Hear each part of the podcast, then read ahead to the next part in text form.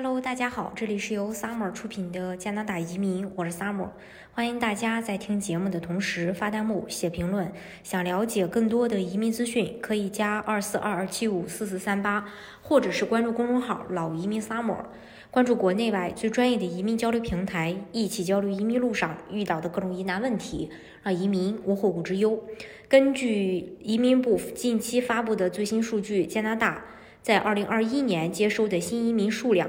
嗯，超过目标，共有四十万五千三百零三人登陆，甚至超越了自一九一三年以来的最高纪录。在二零二一年，联邦移民、难民及公民部将重点放在了把已经身在加拿大临时居民转为永久居民，以达到目标。移民部认为这是疫情期间最有效的办法。其中，大部分新移民仍然通过经济类移民成为加拿大永久居民。在二零二一年，一共有二十五万两千九百七十五名新移民通过经济类项目拿到枫叶卡。占该年度总移民人数的百分之六十二，比预期目标多了两万人。与往年不同的是，在二零二一年，有百分之七十的新移民已经身处加拿大，百分之三十来自海外。而疫情前，百分之三十的新经济类项目移民已经在加拿大境内，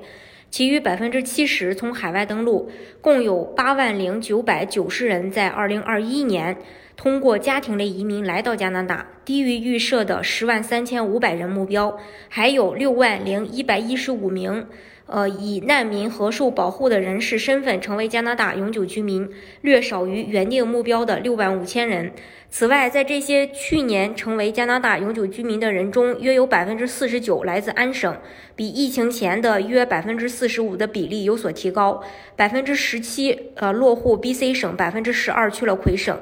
另据移民部公布的数据，在二零二一年一月到十一月期间的数据，十大移民来源地分别是：二零二零年前四个月时期相比，印度、中国和菲律宾仍然是三大来源。印度在二零二一年仍然是加拿大最大的新移民来源地，占了。二零二一年移民人数的百分之三十二，中国是加拿大来源地，占百分之八，约有三万两千四百二十四名来自中国的人士成为加拿大永久居民。另外有数据显示，在去年期间，来自中国内地的新移民有三万零九百七十人，来自中国香港的新移民有两千两百九十人，来自中国台湾的是一千两百四十五名。还有二十五名来自中国澳门。根据联邦移民部长在十四日向国会递交的二零二二至二零二四年的新移民计划书，未来三年的目标招收超过一百三十万名新移民。大家如果想具体了解加拿大移民政策的话，可以加二四二七五四四三八，